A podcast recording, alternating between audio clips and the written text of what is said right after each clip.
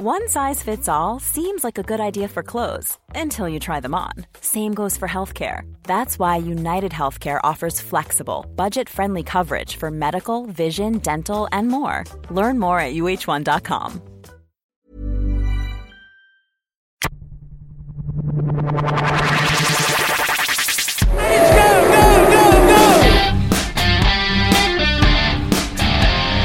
English driver is not come third, fourth, fifth or sixth. And if you no longer go for a gap that exists, you're no longer a racing driver. We are competing to win. For a victory. Alright, welcome to Clicking Balls episode 25. We're doing Formula One. Spanish Grand Prix was last night. So I'm Brenton and this is Josh.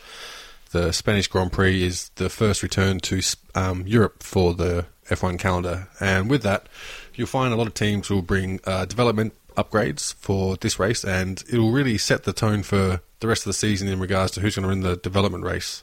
Most of the teams' factories are located in Europe, so it's a lot easier to develop parts and fly them out in a timely fashion. So we'll talk about some development aspects, especially in Ferrari, and Red Bull have got a couple little developments as well. Well, yeah, it's not as though you can just sort of package it up in a wooden box and post it over to where you need it to get to. Yeah, exactly. If you're talking about a $100,000 one-off nose cone or something, they tend to not trust that to the postal service. And if you've seen the process of laying composites, especially carbon fibre, it's very sort of monotonous and time-consuming and very finicky. So it just makes a lot more sense to hold off until they know exactly what's going to work and it's closer to Europe. And that way, if they have parts that break or other teams have developments which seem to have a big effect, they can copy those and fly them to the racetrack, generally usually within 24 hours.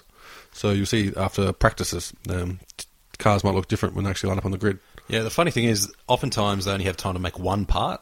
Yeah. So they get to pick a favourite driver. In Barcelona, it was Vettel. Yep. He got the upgraded nose and side pods, I believe, whereas Raikkonen didn't. He did. And the official line was that Raikkonen said that he didn't want those parts.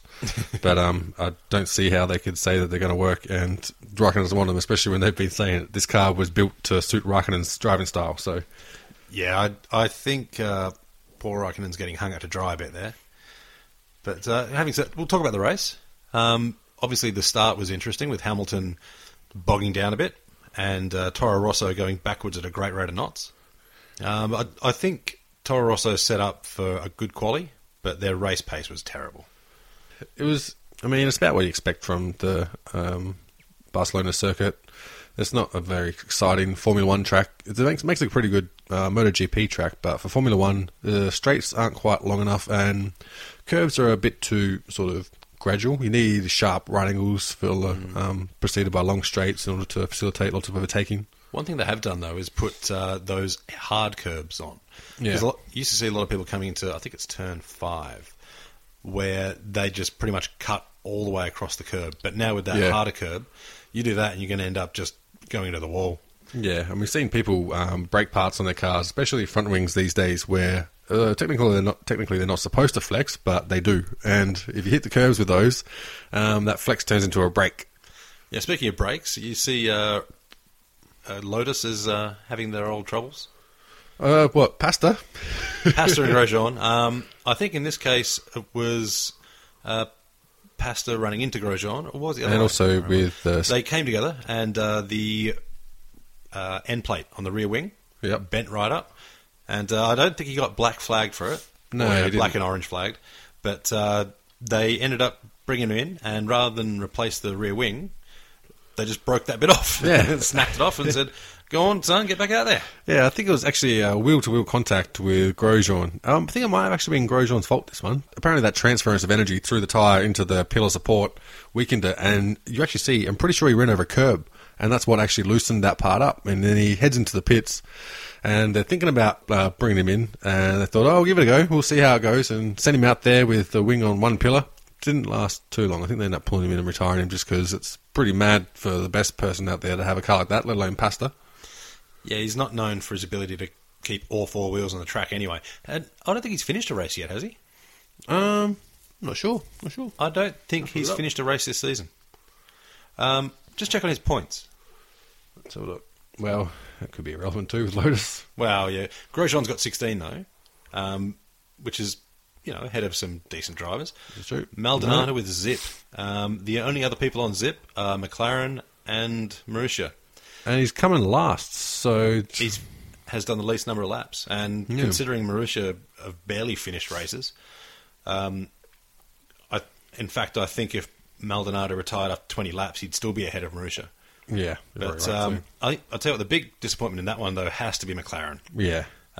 For such a proud racing team, with two world championship drivers and Honda, who aren't known for accepting mediocrity, that is going to sting so much. And especially Fernando having to look at Ferrari have a sort of a renaissance over there in Italy. So he's sitting there watching Ferrari go on the up and up, and he's stuck in a McLaren that Jensen described as the scariest car he's ever driven.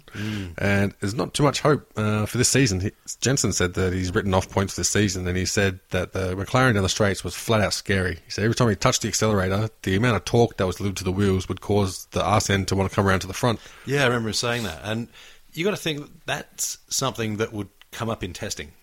It would come up in practice. Yeah. But... and they can play with the differential settings too, like even in a cockpit. So I don't know whether they've got an issue with the differential or whether there's just some weird-ass problem in terms of the rev range. Yeah. I mean, maybe it's revving to the max much quicker. I don't know. But it just seems basic. And one thing it could be, actually, because the way I was looking at some... people on the website's called f1technical.net. We're not affiliated with them at all, but it's a very rich information-based website for F1 enthusiasts, and when you want to get to the technical regulations. And it was postulated on there that you only have a one-stage turbo, but they're saying that the wheel of the Honda turbo is a bit longer, and they've got axial... axial fins on there. So instead of having your standard blades, they've got a length of fins that are different sizes, so that you'll have a different power delivery through the actual spool range of the turbo. So that it'll work kind of like a twin scroll turbo. Yeah, exactly. But they're trying to make it legal for F1, which mandates there has to be a single stage, single wheel turbo. And these are just loopholes that people look for, but it could be problems with trying to get that work effectively, especially with the amount of torque these cars have, and with the speculation that they want to get up to 1,000 horsepower in the next couple of years, that's something you want to have sorted out. Yeah, I think 1,000 horsepower is eminently doable. They could do that over a week if they wanted to. Yeah, exactly. Just because these cars are held back in terms of what revs they can do, what displacement they can have, and what size turbo. To get to 1,000, you just put on a bigger turbo. It's really not hard. Just keep that nice torque curve will be a bit trickier. But if you're allowed to harvest a bit more of the energy, and they're adding bigger electrical motors all the time. Yeah, and they're also looking at different areas they can harvest energy from as well. Like they've always got the heat exchangers from the turbos and the manifold and the exhaust, and they've also got the, obviously, brake recovery. And there's no reason why they couldn't have just air ram, have a turbine that's operated by air pressure coming in from the front. Yep. You could pretty much have it at... a car that could do laps on just milliliters of petrol. Yeah, and it's just a matter of how to facilitate exciting racing, which I think they've sort of realised now, all right, we've set the technical regulations in a way that's going to sort of encourage other developers to come into the fold, but you need exciting racing. So they're looking at making the cars a little bit more, give the drivers a bit more to be able to play with in regards to power and... You know, having the skill of the driver and the balls of the driver actually mean something. Yeah, having things go wrong at a moment's notice is good racing. Yeah. Not great for the drivers, but it's good racing. And one thing we were talking about earlier off-air was that one thing that's been floated is to open up the tyres. So rather than have Pirelli come with 2 compounds each week, plus the wets, they just come with 5 and tell the teams, you know, which ones do you want, kind of thing. So I think that's brilliant, because then you could have guys go, well, we're going to use the super softs for quali and our first stint, and then we're going to switch to some hards. We'll have a one-stop strategy. And other guys are going to go, well, we'll go with the softs. For quali, we'll qualify, you know, probably better than 10th, but not in the top 5. And then we're going to go to the mediums and just have a nice, solid pace all day. And then some of the guys are going to go, fuck it, super softs every time, we'll do a five-stop, I don't care. Exactly. And what I think makes it most interesting for is when, let's say you start off with a dry race, and a little bit of rain comes, might switch to intermediates, and then a dry line appears, and that's when you'll see it open up. Like, potentially, you could use three different compounds of tyres if they open it up to not just choosing two. If they say, use whatever tyres you want. I reckon let them go. Every team has four sets of every type of tyre. Yeah. And you just go nuts. So that means that if you actually running longer on a good, decent compound, or you see a nice little gap open up, you might switch to the super softs. Yeah. And they only last 10 laps. Yeah, and just pump out some qualifying laps and see if you can perform an undercut or just overtake on track. Or, if there's a safety car with 10 laps to go, whoa, you're getting in there and putting some soft boots on. Exactly. And especially if we set up refueling, you just have mad splash and dashes towards the end. Just anyone, especially when you look around, probably 8th down to sometimes 13th, you got that mad rush for the last point. Teams are willing to try anything, especially when those points can add up to a lot of money at the end of the season. I think everyone loves that. We haven't seen any safety cars this year so far. No. Have we seen any? I think we've had a virtual safety car once. Yeah, we did. I'm not sure if it was in a race, though. No, I'm sure we did have one in Malaysia, I want to say. Yeah. But the reliability of the cars have been pretty good. I think every car bar Pastor finished at Barcelona, which, and Fernando. Fernando didn't finish, yeah. Yeah, he didn't finish. But it's been a very reliable season, which means that teams are not really trying to push the envelope a lot. Yeah. Except for Renault, who seem to be pushing the envelope as to how shitty an engine they can make. I think all the Mercedes teams are still on their first engine. And Ricciardo's on his last. Yeah. So they're going to get penalties, but I think if you're Renault, and I think Christian Horner came out with a comment saying the same thing, use 20 engines this year if you need to. Yeah, exactly. Just get it fucking right. Yep. Because you'd rather be starting 10th with an engine that might be good enough to pass someone than starting 5th and just know you're going to get eaten up on the straights. Yeah, and I mean, that's a big call from Christian Horner as well, because that's pretty much Red Bull saying, we're wasting a $100 million budget this year on our chassis just so you can improve your engine. That's what we're prepared to do. Mm. And with costs being a big factor in F1 these days, it's not a conclusion they really would have wanted to come to. In fairness, what's the choice they have, though? I mean, the engine is a dog. Yeah, exactly. It's slow and unreliable. You can handle it being one or the other, but when it's both, it's shit. Yeah, and speaking of Fernando Alonso, his retirement was due to rear brake failure, they say. And if you watch the race, you see him tear into the pits and almost take out the front jackman. Yeah. Did you see why, though? His terror fires got caught in the brake duct. It overheated it. Yeah, and that's what they're saying. And when you look at, they usually do the tear-offs down pit straight. Some will do it on the track, but it's not generally a done thing because it gets caught in aero parts and also in cooling parts. But usually they're pretty good with that. You'll see them stick their hand right up and try and get it over the top so it doesn't go into the side pods. But, you never know. It may not have been his. Well, I don't reckon it was his. And, I mean, how would you know? Because they said that they only noticed it when they took the tyre off and that fell off. And it would have been an incidental thing during the pit stop. They wouldn't have really traced that back until afterwards when he's had the brake failing going, all right, that's what it was. That's what happened. And, of course, Jensen, they told him, Jensen, you're out there. Fernando's problem doesn't affect you. Like, yes, that's pretty comfortable in the car he's already terrified of. Yeah, I think it was really disappointing for Sainz Jr. and Kvyat to see them go backwards so quickly after the start. From a great qualifying perspective. They did. They drove the absolute wheels off their cars. And not Kvyat, sorry, Verstappen. I think Verstappen is just such an exciting driver. Yeah, he is. He's just turned 18, I believe. I think so, yeah. Yeah, he was 17 when he got his super licence. So. Yeah, and he is the most mature 18-year-old I've ever met, because you had to put me at 18 in an F1 car. Shit, you put me at 18 in any car that's got, any power at all. Yeah. I may not have lived long enough to be reporting from here. But his ability to realise when he can push, when he can hold back, when he's got the pass sorted and when he should back out. Yeah. It's spectacular. He gets a good car under him, he is going to be very dangerous. I'd be stunned if Red Bull weren't looking at pumping him up, which unfortunately means Kvyat might be a victim, which I think would be a terrible thing because I think he's done a fantastic job.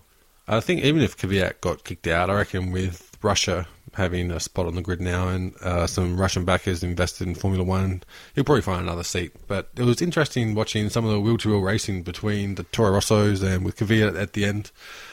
You would have seen on the last lap was Carlos Sainz, I think, racing with Kvyat for ninth place or somewhere around there for extra points anyway. And they came together. Sainz went off the track, ended up coming out in front. Yes, he did. Finished the race. They got no penalty for it.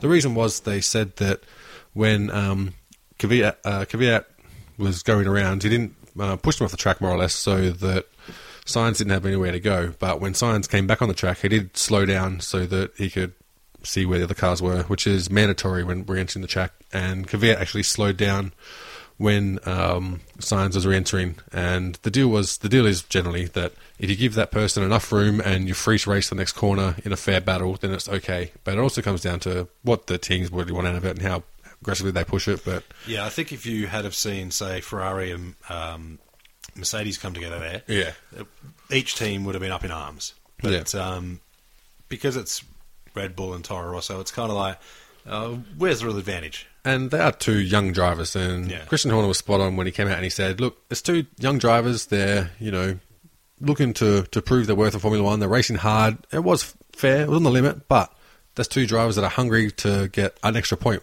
what it turned out to be. So for a developer program or feeder team, that's what you want to see from those guys. Yeah, it'd be different if you put him in the wall. In that case, you'd be like, well, mate, you've cost us a couple $100,000 bucks here. Not really a done thing, but I think the move itself was a little sloppy, but he's hungry, and that's fine. Well, you've got two corners to go. What are you going to do? And I think if you were, Dietrich Mateschitz, you'd much prefer someone pushing it beyond the limit than just accepting a lesser spot. Yeah, exactly. And speaking of put into a wall, you see Martin Brundle in the Force India before the thing. He was loving life. Gave him a go at their new machine and puts it into the wall. Not hard, just damage on the front wing, but I was saying it's probably about 30k worth of damage. Yeah, it comes out of his pocket. To a team that is owned by Tony Fernandes, or Vijay Mallya? Vijay, yeah. Fernandes owned Caterham. So Vijay's not doing too good on the cash stakes either, I don't think. No, Vijay's doing terrible. He has money everywhere. Yeah. That probably wasn't even his front wing.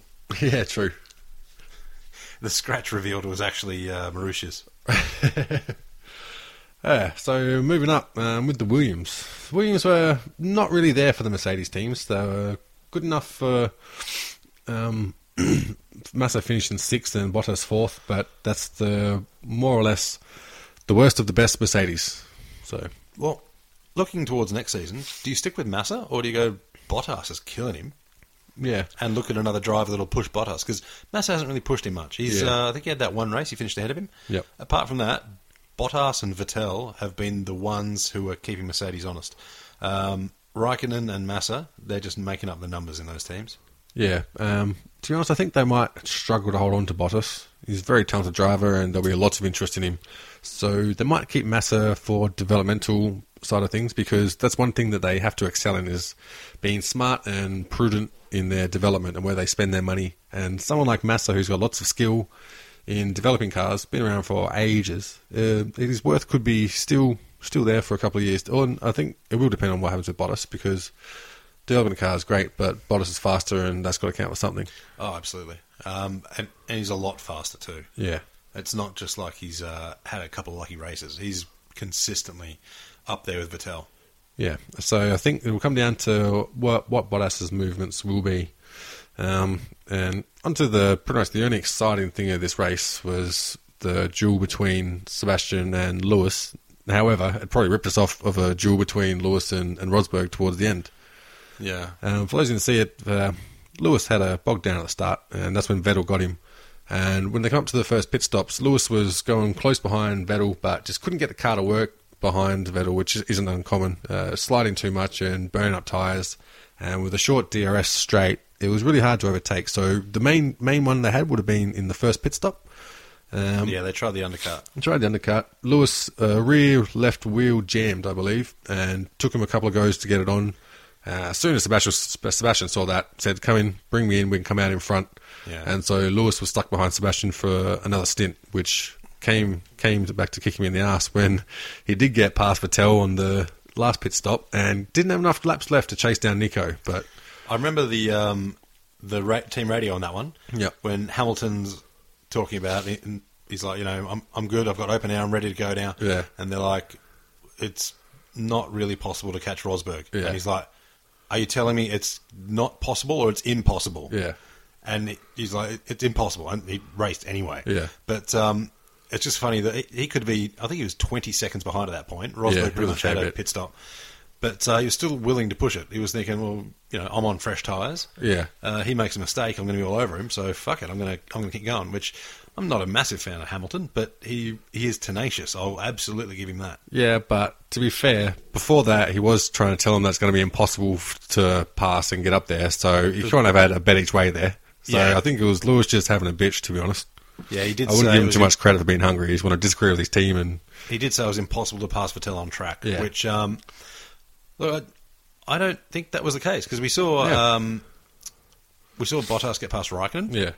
So, look, I don't know whether it's the Mercedes Aero that has a real issue with dirty air because they haven't seen a lot of it this year. Yeah. But for whatever reason, he just was unable, and he was right up on the gearbox several times. Yeah. Cooked the pass a couple of times. Yeah. And the thing is that what I didn't like about that was that. He's saying it's impossible to pass, so the team has to come up with a different solution. What can the team do? Your job is to race that car, get in front of the five person in front of you. The team can't make Sebastian stop again. They can't make him use these tyres, or they can't really affect Sebastian's race. They've given you the best shot. A mistake happened, and at the end of the day, you're behind the wheel. You're going to get past the person in front of you. That's what you got to do. You can't complain and bitch because you've got a job ahead of you, which is to pass someone. And part of it is the Barcelona circuit too. There's really only that one passing spot. Yeah. One clean one anyway. With the late braking coming off the DRS. But look, you know, it's not the most exciting racetrack, but that's where getting a good start matters, and that's where Hamilton fucked it. Yeah. Had he got a good start, he could have been battling. But as it was, he fucked up. The pit crew fucked up with that rear left. And it cost him a chance to battle for six on the trot. Yeah, and so the end result was Nico winning, led from lights to flag. Wasn't particularly interesting, but the thing is, I think they're staying in Barcelona for a week and they're going to do a first in-season test. So this will be interesting, especially for Honda, who need this bad. They had a few upgrades and they've got a few things in the works that they're going to try at this test. And also Red Bull. This will be a big test for them as well. They've had a few different parts that have come in. So I did see, oddly, Marussia aren't going to participate. No, well, probably they're not looking at really updates at the moment, and from a financial standpoint, probably wouldn't make a whole lot of sense. I don't think they've actually brought any upgrades this season, so with none in the works either. Yeah, I don't know what they're getting out of it, to be honest. I think they're just trying to have a neutral cash flow for this season. Yeah. Because the car's bare. They've got no sponsorship. Yeah. So they're hoping to get the prize money for just being part of the team. Yeah. And I think they're looking at increasing their resale value to appease their creditors that are still owed a fuck ton of cash. Yeah. But, you know, with people able to enter next year, because there's going to be extra spots, because normally Haas is coming in. Yep. And I think they're even allowing a 24-car grid. If there's another team that can show that they are actually going to be able to compete. So I don't think people are going to pay a lot to Marussia. No. Because back when Toyota jumped out, there was a lot of money on the table for Toyota. Not as much as Toyota wanted, but there was still quite a bit of cash. But I think people missed the boat there. They should have bought it. Yep. But for whatever reason, they had a decent car. Yeah. Marussia don't. There's nothing about Marussia that you'd think is going to shortcut things. Because if you bought Marussia, you'd have to replace everything anyway. Because it's shit. All you're buying is an F1 entry. That's all you're buying. Yeah, and you can get one cheaper elsewhere. So they need to score a point at least. Yeah. Otherwise, there's just nothing. I just can't see it happening. It's not going to happen. And I mean, there were spectators at two races, weren't they? All had one car for Malaysia, but both sat there and watched for Australia. And sitting out testing doesn't show a whole lot of forward movement for them. So you know, I'd rather they cheat, to be honest. Just they could be, for all you know. Just put a couple of rockets up the exhaust When they're on the straight, fire those bitches off, get the lap record, and then just, you know, get disqualified afterwards. But at least you're doing something. Fuck. But yeah, it's not a good look when your cars are getting lapped after the fifth lap. Yeah, it's fucking terrible. But yeah, so as we get into Barcelona, we'll get a bit more information and see what comes out of that. You never really know what's going to happen in testing, just because, you know, teams are doing. They're really focusing on very narrow tweaks, so they might be focused on aero, which means they'll get their cornering speed as their benchmark rather than lap time. And we can guarantee that will be the focus for Monaco, being a tight, windy track that doesn't really have many straights, and when they do, they're full of bumps. It's always a very exciting thing after the Barcelona Grand Prix, mainly because it means Monaco's next. And anyone that knows anything about Formula One knows that Monaco, apart from their home races, it's the one that drivers want to win. It's the oldest circuit. It's been around since World War I. It's one of the richest races, and it's just it's unparalleled in terms of the esteem that winning Monaco is held by people. And it's famous for being such a tight street track that if you go off the racing line too heavily, it'll punish you. But if you don't take the occasional risk, you can end up in a procession and sit behind the guy in front of you. So it's funny that Monaco, you don't really see a lot of passing, but the best part about it in the past, that it will punish you if you decide you want to go push a little bit too far. Yeah, exactly. With the extra runoff areas these days, it's not as bad as it used to be, but even so, coming into, especially the hairpin, you take that a little wrong and you're going to block the track and you're going to get speared, as we saw with Maldonado. Exactly. And speaking of development, one of the big changes and a highly anticipated change for this whole season has been McLaren's livery. Plenty of talk online. Everyone, of course, wants them to go back to the old Marlboro days with red and white. They didn't go to that. Instead, I think I described it online as looking like a red Gillette Mach 3 Razor. They've gone black, or graphite grey, they're calling it, with their McLaren orange or red, whatever they decided it is this week. Highlights. And one thing they did do during the practices is that they've actually got bright red Flovis that they've used to test the aero parts. It looks fucking awesome.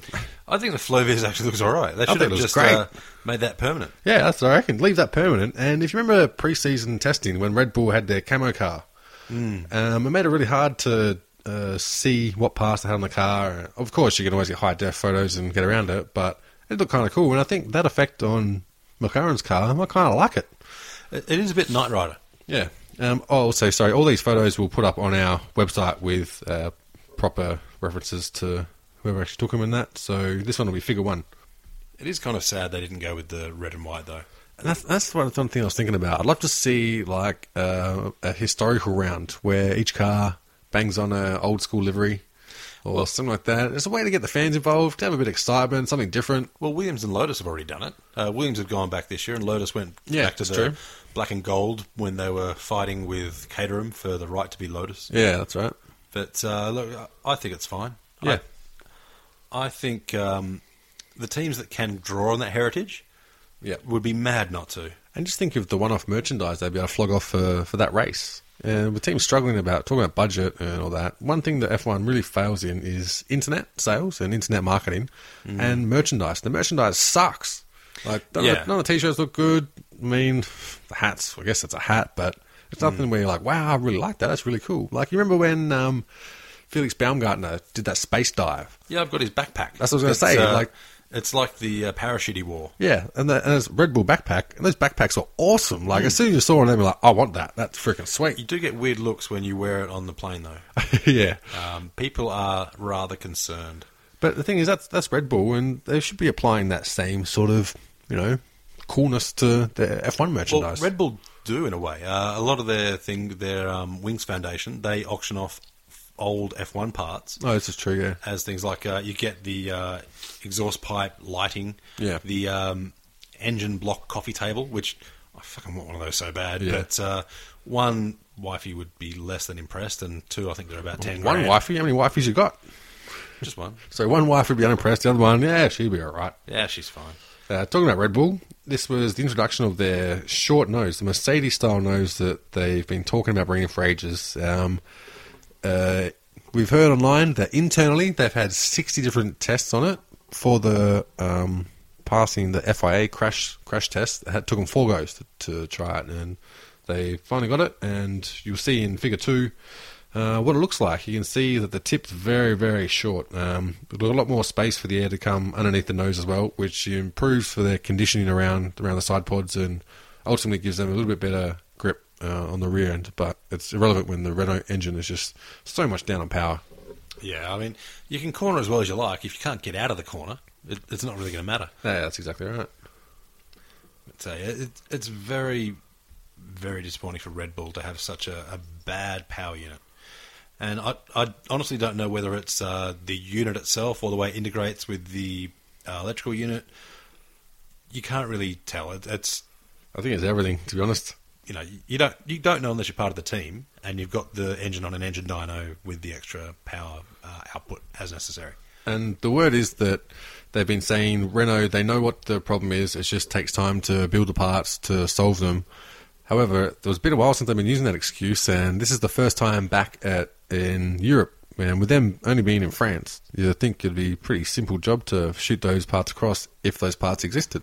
And they're still holding on to all their tokens. So it's fair to say that Renault's in a bit of a shambles at the moment, and solving these problems has proved a lot harder than anticipated. Again, I'd say let them cheat.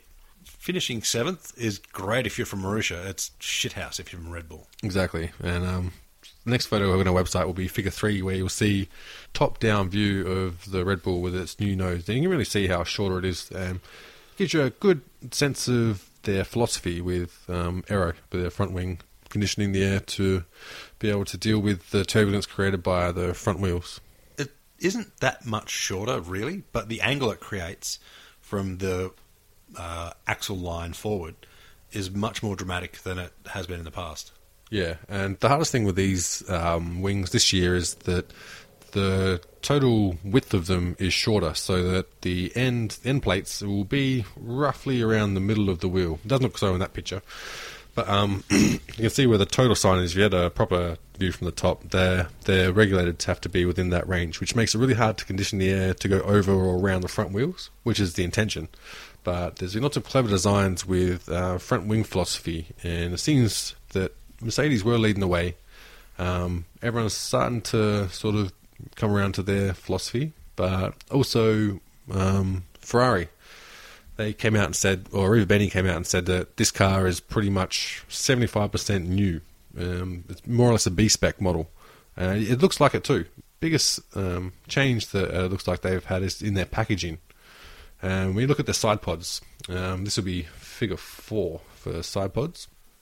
They've cut out some of the side pod to make it easier for the air to flow around, and also they'll create less drag. And you'll see where they've created some little fins. I think it's numbers 3 and 4 on the diagram. It is. What that's done there is helped the air be able to go around the side pod, and that pays dividends when you look at the Coke bottle of the Ferrari car. So that'll be Figure 5, and you can see the shape of the rear of the Ferrari car where the side pods extend.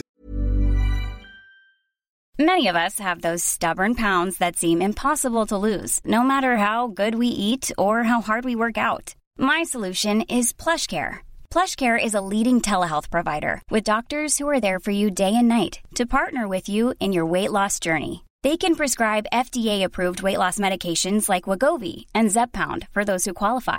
Plus, they accept most insurance plans. To get started, visit plushcare.com/weightloss. That's plushcare.com/weightloss. I'm Sandra, and I'm just the professional your small business was looking for. But you didn't hire me because you didn't use LinkedIn Jobs. LinkedIn has professionals you can't find anywhere else, including those who aren't actively looking for a new job but might be open to the perfect role, like me. In a given month, over 70% of LinkedIn users don't visit other leading job sites. So if you're not looking on LinkedIn, you'll miss out on great candidates like Sandra. Start hiring professionals like a professional. Post your free job on linkedin.com/achieve today. It's called the Coke bottle. What happens with the air flowing through there is called a Coandă effect. If you've been to Godfrey's or those vacuum cleaner stores, you'll see at the front they've got a vacuum cleaner on reverse, blowing air out, and they can balance a beach ball on top of it, and the beach ball just spins around in circles as if it's floating on air. That's called the Coandă effect, and what that describes is the way air will form around an object when it's moving. So if air is at a certain speed across a surface, if that surface bends, the air will actually bend with that surface and stick to it. And so what they're trying to do with that shape and those little condition of the air is to create the right angle so that when it comes around the Coke bottle, it'll follow it and go through all the rear aero parts at the end, at the rear of the car, which will give them downforce. That's the aim for most of these cars, and trying to get that is a lot harder in practice than it is in theory. And especially when the only way they test these is through CFD modelling and wind tunnel. But trying to get that to correlate to on-track performance is hard because there's much more variables, obviously, and Ferrari have seemed to do it pretty well.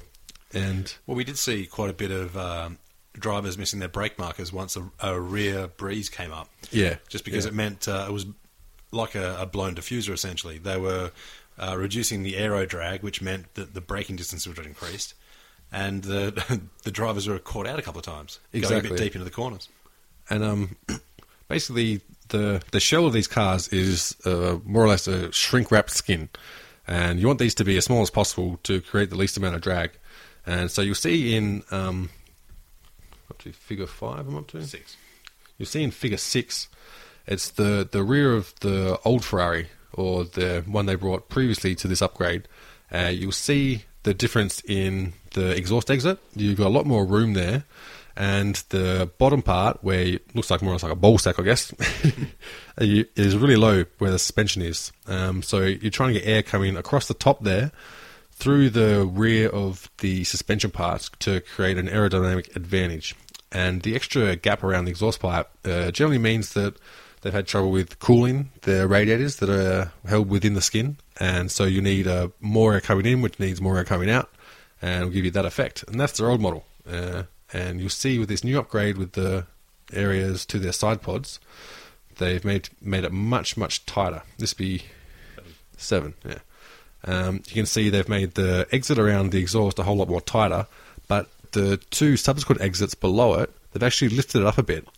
What that's done is allowed more air to come through that centre of the car and out towards the parts where they'll get the most aero advantage. So you'll see the two structures, or the two suspension arms, will provide aerodynamic downforce, and with the air coming through and out of the cooling panels, that'll give you that effect.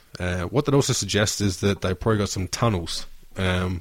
What they'll do is they'll feed air into the middle of the chassis and out into those holes to get it directed where it'll have an aerodynamic benefit. To show you better, we'll head to some updates that Mercedes have brought to this GP, and a lot of cars have done similar things as well. Alright, so if you look at figure 8, this is the Mercedes just after the side pod, so you can see the Petronas logo there.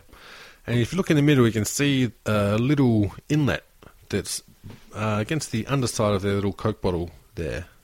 What that is, that's a tunnel that'll actually go into their chassis, and they direct air through it to the exit, which you saw when we were previously talking about Ferrari, and they'll make it go to an area where they've got aero parts in there that'll give them a little bit extra downforce. To see how this works, have a look at figure 9, where someone's actually managed to sneakily get a picture of the underside, or the floor, of the Mercedes, and you can see where these tunnels actually go.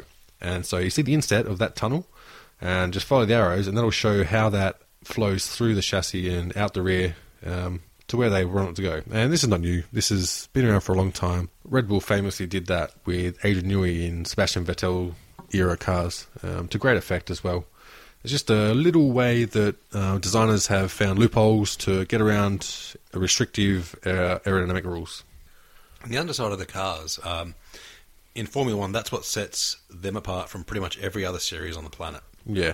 Their ability to mould and sculpt how the air flows under the car is what made the difference in, I think it was the early 80s. Yeah. When they started with the flat floor pans. Yep. You really notice the difference if you watch any of that era. It famously culminated with the Brabham fan car, where they actually put I think it was a snowmobile motor at the back to suck air out from under the car, and it would just vacuum itself down to the ground and just squat right down. The only car in, I think, any top-level history to finish with a 100% win record. Yeah. But that attention to detail from the underneath of the car is something that has become one of the most important areas of F1, and it's one they jealously guard. Yeah, that's why you'll see in pre-season testing, whenever their car stops on track or has to get lifted anyway, usually they'll have a cover which they put underneath the car, so then when it gets lifted up on the crane, no one can see how they're directing air, or it really gives away a lot of your aerodynamic philosophy if you can see the floor of a competitor's car. Yeah, I'm actually kind of surprised that Adrian Newey doesn't have a self-destruct button put into the car. Yeah, like a dead man switch or something. Yeah, as soon as the driver's out, it goes on fire or something. Because actually, maybe that's what happened. We did see a few fires when cars stopped. Maybe Ricardo tripped his off a bit too early. It's his Inspector Gadget button or something. The next little upgrades we saw are just some little canards that you'll see on Mercedes and Ferrari. What these are vortice creating aerodynamic pieces. So it creates the tornado effect, more or less. They look like they create lift, if anything. Yeah, or it's mainly conditioning the air around the Coke bottle so that it'll helping create the Coandă effect. So you see where they're situated. It's just a follow-on of the air that's being conditioned by the front wing. A lot of times they try and get that air to go between the nose and the front wheels so that they can condition that around the Coke bottle. And they also get some around the outside of the wheels so that it creates a ceiling effect to the air for which the car's moving through, so that you can make sure the air stays predictable. And so all these little aero parts are all designed to be able to get that air where you need it at the rear of the car. You know what the funniest part about that picture is? What was that? They're still sponsored by BlackBerry. Yeah. When was the last time we ever saw anyone with a BlackBerry? I don't know. Yeah. If you don't have a Nokia or an HTC or an Apple or a Samsung, you're probably weird. So that was figure 10. I'll put 10A as the Ferrari ones. They're little ones in a different area, but it's with the same philosophy in mind, looking to get the same things. And there they are. They're little ones, and these are all just these little 1%ers that make differences in Formula One. The little canard between NGK spark plugs and Magneti Marelli. Yeah, so there's really some switched-on photographers that go to each race and point these parts out. This isn't any of my hard work taking these photos. I've just very, very diligently scoured the internet, and there's lots of very intelligent people online who can give this information. So we're trying to package it together so that you don't have to do all the hard work looking for it. Yeah, and if you guys end up going to any sporting events and taking some interesting photos, feel free to send them through to us. So we'll give credit to you, and we'll blatantly exploit it for our own interest. Or just bring us along. We'll take our own photos. We won't annoy you. Yeah, we're not great at taking photos, though. I can generally point the camera in a general direction, but I end up just losing it. I end up just with camera full of boobs. All right, that's the end of the technical updates for this week. We'll just give a rundown on what's coming up. We've got testing this week, so all these upgrades, we'll be able to see how effective they are and how they can really dial them into their chassis. I'm honestly looking forward to how McLaren and how Red Bull go. Yeah. Just because McLaren have a power unit that they haven't got the most out of yet. It's been the wick's turned down on it. Yeah. They're not trying to push it to breaking point yet. Yep. But coming into the European season, I reckon they're going to just wind that bastard up and just go hell for leather. Yeah. Because they've got nothing to lose. I mean, I don't think they've blown engines yet, so they've still got plenty in reserve. Yeah. You may as well run them out now, because you can replace them as quick as you need. I agree. Especially Honda being the new boy on the block, they're not using a lot of tokens, so they are going to have some in reserve. And they do have more or less the three engines have got different philosophies on how they're built and how they're run. So each one can have an advantage and a disadvantage over the other, which once they've got them all reliable and, you know, you can take away those variables of engine failures, it'll be really interesting to see which one has the most legs in regards to development. I think Honda might be up there. They're pretty left field with the way they've approached this and aggressive.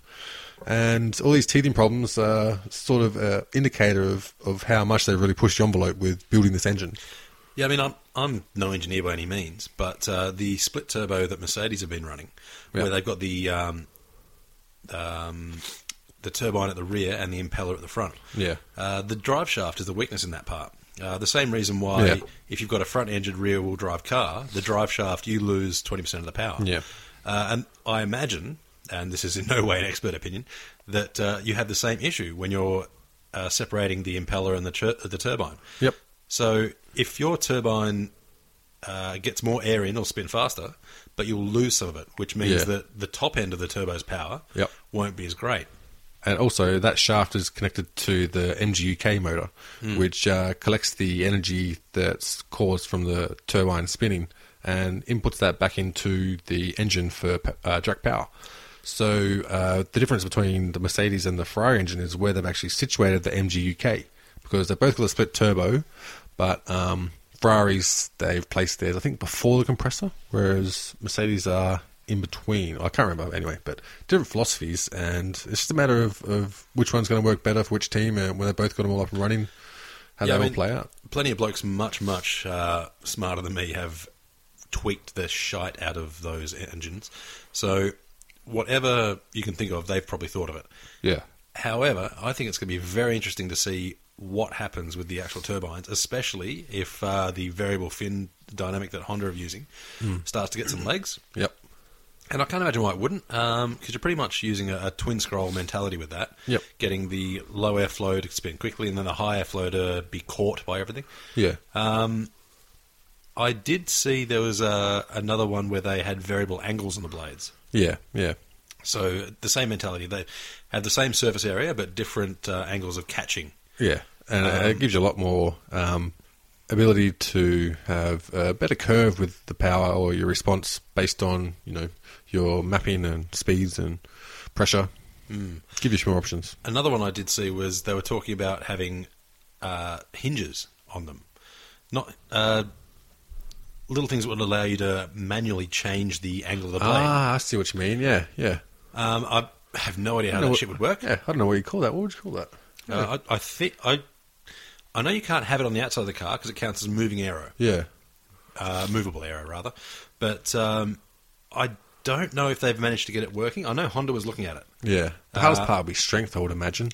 Having a flexible part in a piece that's rotating at, you know, probably 100,000 revs per minute. Well, I don't know if it would be a flexible part. It'd be like you'd have the central bearing joint. Yeah. And I imagine it worked much like a CVT. The faster it spins, a weight gets shifted, like backwards or something, and that in turn pulls the angle on the variable blades. Yep.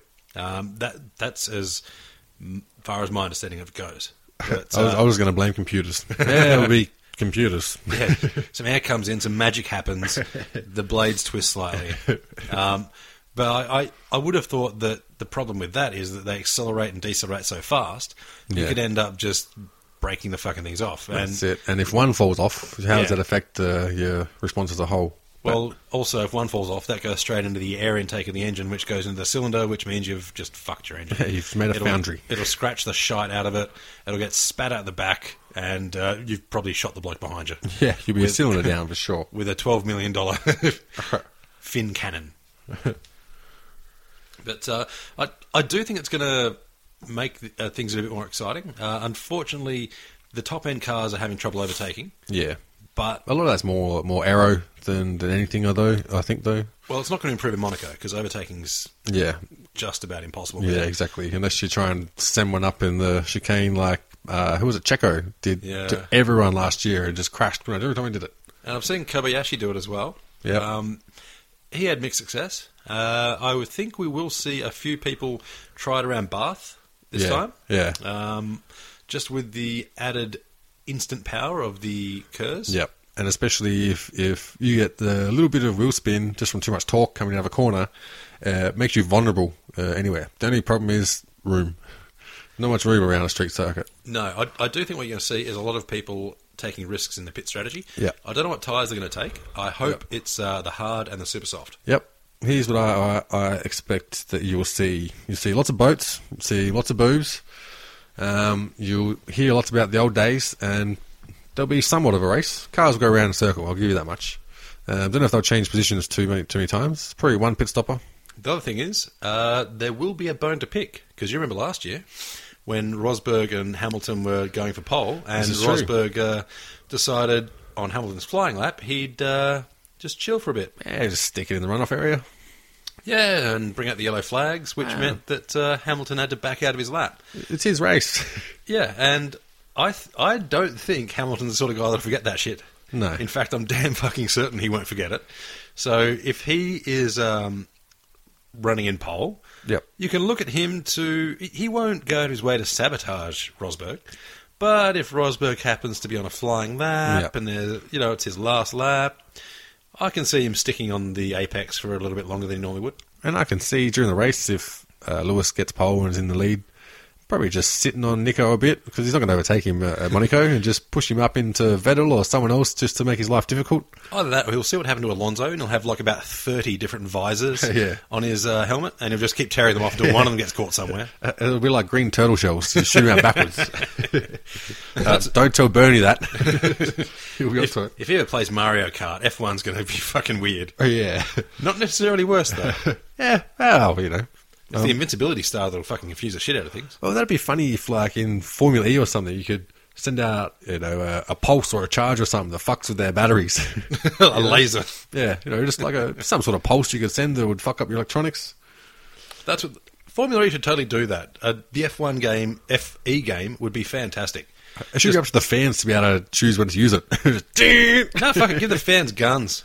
Let them have laser guns, and as the cars are flying past, if you can hit them in certain areas, they lose power to that area. Well, that could be like just integration of fans and multi-sports into one thing. You'd have laser tag or duck hunt Formula One. Like, maybe you don't like Formula One, but you like duck hunt. When the cars go past, give them a whack. Who gets the biggest score? Yeah. Have a little target on there. If you hit that, they get a boost or some shit. Yeah, I mean, they're probably doing NASCAR already with real guns. Yeah, if you could actually get an ejection seat built into it or something. Hit this spot. Bruno Senna goes flying through the air, which is the fastest he's gone in quite a while. I think I was watching... highlights of the Monaco Formula E GP. Yep. I wish Bruno Senna was faster. Me too. I tell you what, he's a fucking excellent pundit, though. I think he has a big career in Formula racing commentary. He's been excellent. Formula One, Formula E, or even GP2, that sort of thing. He's got brilliant insights. Yeah. Unfortunately, he's not worthy of his uncle's name in Formula One. He is a fantastic driver by any other standard except the elite level. He's just not as fast as a lot of those other guys. And to be fair, he has said that he was never trying to live up to Ayrton's reputation, and going out of Formula One was kind of what he wanted to do, because he's never going to beat Ayrton's records or anything like that, and he wanted to forge his own path in something else. And that's a pretty common story as well. You look at Don Bradman's son. Yeah, he played cricket, but he changed his name to Bradson. Did he? Yeah. Pretty much because he wasn't a very good batter. He wanted to be a bowler. Pele's son wanted to be a goalkeeper. Oh, yeah? Just because, Pele said to him, "I make goalkeepers' lives hell for years. What are you going to do?" He's like, "Well, I'm never going to be like you, so I'll be a goalkeeper. At least then I can make my own mark." Same with Jordan's kids. Mind you, when your dad's worth $1 billion, you probably don't have to do anything you don't want to do. This is true. And I think it's been the same with a lot of players. I don't know about NBA so much, because they tend to have about 60 illegitimate kids. Yeah. So most of them are illegitimate kids themselves. Yeah. So who knows about that? But even golf, you don't get many multi-generational golfers, pretty much because golfers play until they're 180. Oh, yeah. But it's very common that trying to live up to a previous generation will fail. I think in Bruno's case, he would be far better off pursuing media, because he's brilliant and he's multilingual. Yeah. He can work whenever he wants to. Yeah. Whether he's commentating in Portuguese, in Spanish, in English, or he's just chilling and hanging out in Pick Lane. What his skills don't get, his last name will. Plus, he's understanding his racing driver is there, especially hearing him through the practices of Formula One on the Sky coverage. He talks about, I remember him talking about track evolution, and I can't remember which circuit it was, but it was a brand new circuit, and he goes, "Yeah, you'll notice that these bumps, they appear over time, and it can be over a race weekend with new tracks that haven't experienced the downforce and G-forces that Formula One the lateral dragging does." Yeah. And so it will actually literally crimple the track, and you won't notice where these are. And so he actually points out that when you're driving along, all of a sudden you'll see this real shiny thing. And if you don't know what that is, you don't realise the bump, so you either got to go around it or know it's there for going over it. And so you show footage of just this flash, and he goes, yep, that's a bump. And so unless you actually go out on the track walk and you see all these things, you don't realise where they are. And that's why you'll do sighting laps and that before you go out. You'll see how the track's developed, what different things have happened. If there's been crashes in the lower series, put oil on the tracks. And he just explained it in a way that you don't know these things unless you've been behind the wheel and raced a car, which I haven't. No, I've never been a Formula One driver. So these things I found invaluable. Especially, though, with their angle of seating. It's not like in a regular sedan where you've got quite a high angle of view or even a four-wheel drive, you can see a lot of the road around you. In those, your arse is just centimetres off the ground and you're laying right back. Yeah. So your head is probably only 2 feet from the road. Yeah. And you're viewing it at that angle. And it's probably only a foot from your knees as well. Yeah. So your sight line is very narrow. So by the time you can see something, in the time it takes you to process what it is, you're already on it. Yeah. So you have to drive from instinct. Yeah. So from that aspect alone, being able to lap a Formula One car without putting it into the wall is an enormous achievement. So I'm not selling Bruno Senna or other F1 drivers short in that they can survive a lap. They're doing fucking well. Yeah. I just think that Senna is not an elite driver. And unfortunately, you have to be an elite-level driver to stay in F1. Yeah. Because even guys that have won championships or have won races, there's no guarantee you'll have next season. Yeah, exactly. I think we're going to see Raikkonen under a lot of pressure come contract negotiations end of the year. His is up, I found out. Mind you, even if it wasn't, it's been shown many, many times, including with Raikkonen, where they just put him out to pasture. Yeah. And then you've got a lot of young talent coming through, and they're going to be looking at filling new teams as well, and they're going to be after older drivers too. Yep. So there's going to be a very big shake-up in the driver market at the end of the year. I would be surprised if any team had the same lineup as they have this year. Yep.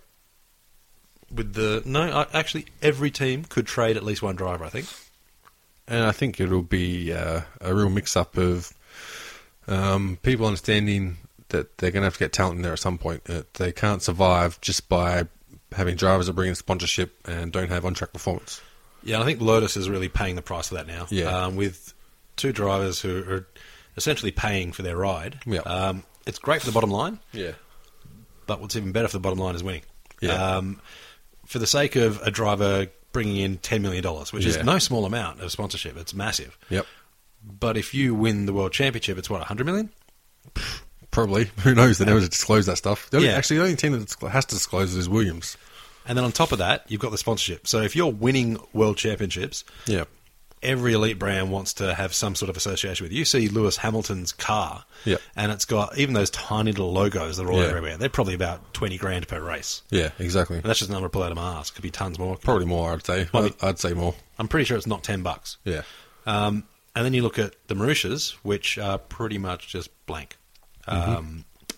Even Williams, they don't have a lot of sponsorship, which is very unfortunate because I think they're a massively underrated team, especially with their ability to make road applications for all the technology they develop. Yeah.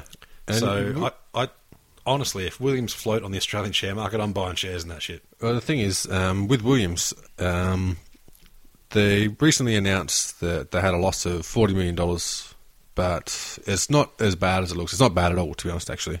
All it is mainly accounting buggerizing around, more or less. Yes, they pay those tax. They shift revenues and sponsorship dollars around. So they're making a loss this year, but that doesn't include their prize money from last season, and also doesn't include two new sponsors that they picked up this season. That's all going to be on to next year's results. So expect the next lot of results out of Williams to be pretty lucrative, and they've had some big steps forward. They probably won't want to make it too lucrative, though, because then they pay shit tons of tax. So a lot of that money, I imagine, they'll reinvest in the company. Yeah, well, they'll end up with their road development areas, their Williams technology. They'll cross-invest in that. Yeah, well, the thing with Williams is that they're actually floated on the German stock market. So with that, they have to produce their bookwork in a very timely fashion. Mm. And also, Williams F1 is the sole company of that organisation. So there's no parent company with other ones like Ferrari and that comes under whatever their parent companies are called now, Scuderia, fucking whatever. And so all the results of Formula One activity gets blended into the rest of their business activities, whereas F1 doesn't, Williams doesn't. So anything they make, all their books is completely open for people to be able to see. And they do have new sponsors on board, so you can expect them to be pretty well amongst it next season, I reckon. But anyway, still a long season to go ahead of us. I think there's a lot of excitement for Williams, just because of their approach to Formula One. Yeah, they're not approaching Formula One to try and sell drinks or to sell SUVs to consumers. Yep. And Claire's came out and said that she will never formally be taking over Williams or Frank's alive. She literally said, one day they're going to walk in, they're going to find him face down on his desk, and that's when she's going to know that she's in charge. She said he works, and that's what he does. He loves working, and he will die at his desk. I would not be surprised, just because he looks like he died 15 years ago, Frank. Yeah. But shit, if I owned an F1 team and I'm 104 years old or whatever, I'll probably hang around there. You've got that, or you can just have a colostomy bag and sit and stew in your own filth. I mean, which option will you have? Exactly right. I mean, he's still pretty fuel efficient, but he's getting around. But, I think Frank Williams is one of the last great characters that are running around F1 at the moment. Yeah. He's a throwback to, like, Ken Tyrrell days and... the other one's Bernie, but no one really likes him because he's a tit. And then you've got... Flavio Briatore, who's liked less and less since his involvement in the Renault race-fixing scandal. Yep. And the fucks he gives are zero. Completely. Considering he was still Mark Webber's rep. Yeah, yeah. Did a good job too. Even when he's gone to WEC. I think it's Fernandes too as well. Actually, Webber just won one of the WEC races too. He did. For Porsche. Did his first one. And I saw him in the paddock around Barcelona having a chat to a few people. He was he had a good old chat with Pedro de la Rosa. Yep, yeah, I did see that actually. And apparently de la Rosa was saying, I might be in trouble getting back in a seat next year. But, so I think coming to Monaco, I can't see anyone touching Mercedes again. No. I do expect that you're going to see a lot from Toro Rosso. Yeah, I think even to the point where they might challenge Williams. Yep. Well, with their qualifying pace, it's a fair assessment. I think our best hope is that it rains. That always produces an exciting Monaco when it's wet, because it's insane. Let's be honest, to drive around that track in a wet, in a 800 horsepower car or whatever they're up to now, 900. And the funny thing is, anyone who's into open wheel racing or even some of the closed wheel, you've at the very least seen Monaco raced on the television, or you've played it on PlayStation or Xbox or something, to the point where you've probably got it memorised. And that's the thing. If you look at the shape of Monaco track, all it has to be is a line. You know exactly what that line means. Yeah, if you show one corner, you'll know it's from Monaco. Whether it's just the way the track's formed or whether it's the background pictures. And it is the race. If the drivers want to win. Famously, Kimi Raikkonen crashed out just after the tunnel and just before the bath. He just crashed out, jumped over the fence, got in his yacht, started drinking vodka, bottle of champers, couple of chicks in bikinis around him. You know, tough life. Had an early shower. Yeah, I mean, he got a good seat to watch the rest of the race. It was a good race. Yeah, and they should have just nicknamed him Kimi Zero Fucks Raikkonen. Yeah, because that's the way he's always been. And so we can expect Monaco to be an exciting race weekend. The actual race, if it's wet, we can expect some pretty interesting things. If not, midfield will be where it's at, probably in terms of crashing. Oh, there will be a safety car. Oh, definitely. There'll be crashes in the midfield, guaranteed. Yep. I would be shocked if we went 5 laps without at least the first safety car coming out. The big point will be Grosjean and Maldonado again. Yeah. So look out for the bad guys in black. Yep. Because they will be coming to a wall near you. No, you can guarantee Pastor will throw one down the inside of the chicane. It's going to happen. Yeah, or, you know, of the hairpin. He has done that before and spun it. So while the on-track stuff may not be as back and forth as we're going to see some other races, the friction between the midfield and the upper guys and Rosberg and Hamilton mean that all weekend, every practice, every every stage of qualifying is going to be fantastic to watch. It's, it's going to be, you're just waiting for someone to just snap and really get up underneath someone else and just push them into the damn wall. Yeah, and there's every chance that qualifying could be as exciting, more exciting than the race. Oh, very much so, especially with Monaco being what it is, and every 100th of a second matters. Yep. You are going to see drivers pushing it and pushing it and pushing it, and they might you might see drivers trying to get into Q1, and they do, but they crash out in Q2 on the way in. So, yeah, I think it's going to be a brilliant race, and I'm really, really looking forward to it. Yeah, and we'll see a lot of aero updates for this testing that will be implemented for Monaco. So if you're really interested in Formula One, have a look at the testing and follow along online and see how these teams go.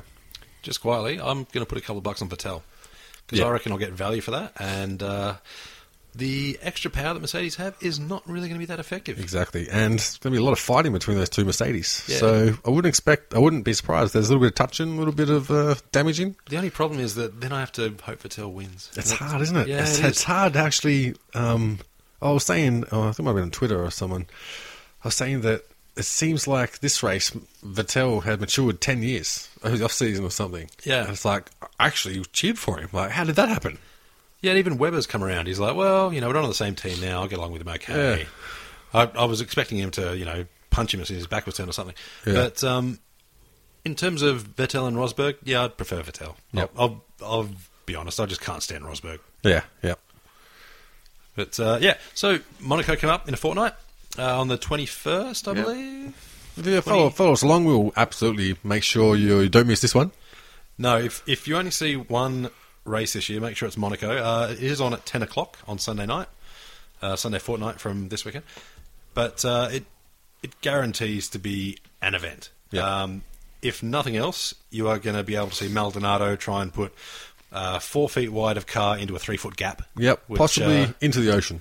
Yeah, it could happen. Hasn't happened yet, but, if anyone's going to do it, it's going to be Pastor. We have seen cars take off. Yeah. Button went down that escapeway with Bath, but Maldonado could go the other line and launch through into the ocean, which, will be entertaining. Yeah. Or he might end up doing the Starsky and Hutch onto a boat. Probably still fast McLaren, though. Yeah. Yeah, not all the boats are in the harbour, unfortunately. A couple of them are starting from pit lane. Yep. But, looks to be a good race, and hopefully everyone will be able to catch it. Yep. All right. We'll see you there, guys. Catch you guys.